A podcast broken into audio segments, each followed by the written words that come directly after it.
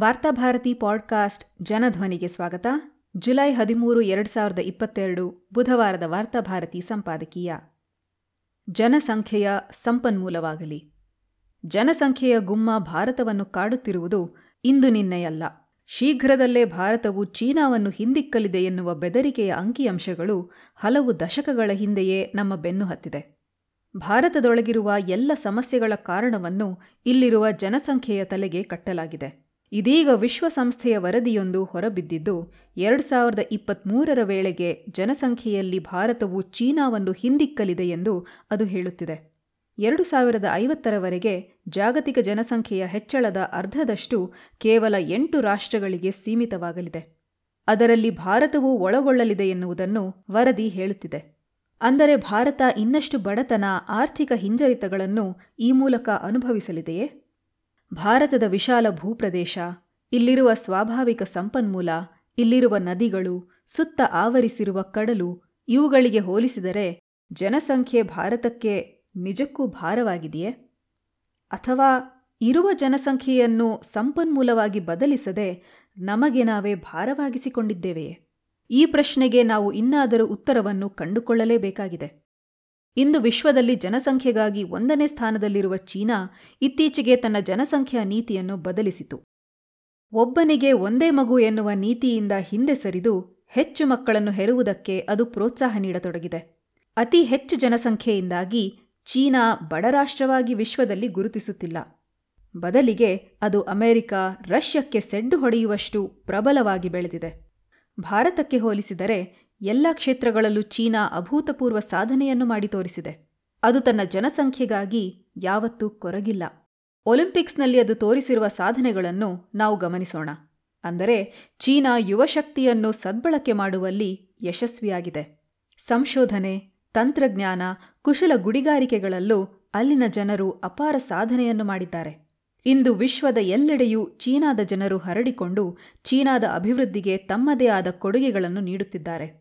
ಕಡ್ಡಾಯ ಕುಟುಂಬ ಯೋಜನೆಯ ಮೂಲಕ ಒಂದು ಕುಟುಂಬಕ್ಕೆ ಒಂದೇ ಮಗು ಎನ್ನುವ ನೀತಿಯಿಂದ ಇಂದು ಚೀನಾ ಸಮಸ್ಯೆಯನ್ನು ಎದುರಿಸುತ್ತಿದೆ. ಚೀನಾದಲ್ಲಿ ವೃದ್ಧರ ಸಂಖ್ಯೆ ಹೆಚ್ಚಳವಾಗುತ್ತಾ ಯುವಕರ ಸಂಖ್ಯೆ ಇಳಿಮುಖವಾಗಿದೆ. ಯಾವುದೇ ದೇಶದಲ್ಲಿ ಯುವಕರ ಸಂಖ್ಯೆ ಹೆಚ್ಚಿದ್ದಾಗಷ್ಟೇ ಅದು ಬಲಿಷ್ಠವಾಗಿ ಬೆಳೆಯುವುದಕ್ಕೆ ಸಾಧ್ಯ.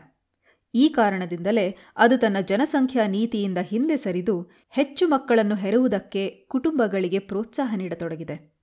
ಜನಸಂಖ್ಯೆಯಲ್ಲಿ ಭಾರತ ಚೀನಾವನ್ನು ಮೀರಿಸಲಿದೆ ಎನ್ನುವ ಬೆದರಿಕೆಗೆ ಸದ್ಯ ಯಾವ ಅರ್ಥವೂ ಉಳಿದಿಲ್ಲ. ಭಾರತದ ಜನಸಂಖ್ಯೆಯನ್ನು ಚೀನಾದ ಜನಸಂಖ್ಯೆಯ ಜೊತೆಗೆ ಹೋಲಿಸುವುದೇ ನಾವು ಮಾಡುವ ಪ್ರಮಾದವಾಗಿದೆ. ಚೀನಾ ತನ್ನ ಜನಸಂಖ್ಯೆಯನ್ನು ಸಂಪನ್ಮೂಲವಾಗಿಸುವಲ್ಲಿ ಬಹುತೇಕ ಯಶಸ್ವಿಯಾಗಿದೆ.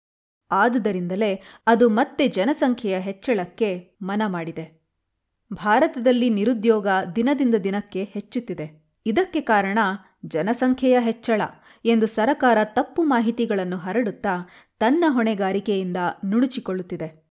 ಕಳೆದೆರಡು ವರ್ಷಗಳಲ್ಲಿ ಒಂದು ಕೋಟಿಗೂ ಅಧಿಕ ಮಂದಿ ತಮ್ಮ ಉದ್ಯೋಗಗಳನ್ನು ಕಳೆದುಕೊಂಡಿದ್ದಾರೆ. ಬಡತನ ವರ್ಷದಿಂದ ವರ್ಷಕ್ಕೆ ಹೆಚ್ಚುತ್ತಿದೆ.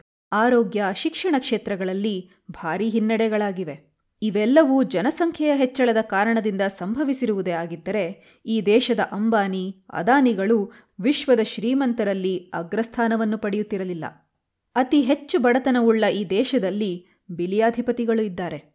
ಇತ್ತೀಚಿನ ದಿನಗಳಲ್ಲಿ ಅಭಿವೃದ್ಧಿ ಎನ್ನುವುದು ಕಾರ್ಪೊರೇಟ್ ಕುಳಗಳನ್ನು ಕೇಂದ್ರವಾಗಿಟ್ಟು ನಡೆಯುತ್ತಿದೆ. ಇವರಿಗೆ ಪೂರಕವಾಗಿ ಆರ್ಥಿಕ ನೀತಿಗಳು ಜಾರಿಯಾಗುತ್ತಿವೆ.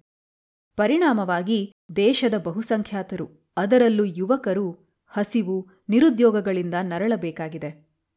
ಸಂಪತ್ತು ಕೆಲವೇ ಕೆಲವು ಮಂದಿಯ ಕೈಯಲ್ಲಿ ಶೇಖರಣೆಯಾಗುತ್ತಿದೆ. ಆ ಸಂಪತ್ತು ಸಮಾನವಾಗಿ ಹಂಚಿಕೆಯಾದ ದಿನ ಭಾರತದ ಪಾಲಿಗೆ ಜನಸಂಖ್ಯೆ ಸಮಸ್ಯೆಯಾಗುವುದಿಲ್ಲ. ಬದಲಿಗೆ ಸಂಪನ್ಮೂಲವಾಗುತ್ತದೆ. ನಮ್ಮ ಯುವಜನರನ್ನು ಸಮರ್ಥವಾಗಿ ಬಳಸುವ, ದೇಶಕ್ಕಾಗಿ ದುಡಿಸುವ ಯೋಜನೆಗಳನ್ನು ಸರಕಾರ ರೂಪಿಸಿದ್ದೇ ಆದರೆ ಇಂದು ಭಾರತ ಒಲಿಂಪಿಕ್ಸ್ನಲ್ಲಿ ಅಗ್ರಸ್ಥಾನದಲ್ಲಿರುತ್ತಿತ್ತು.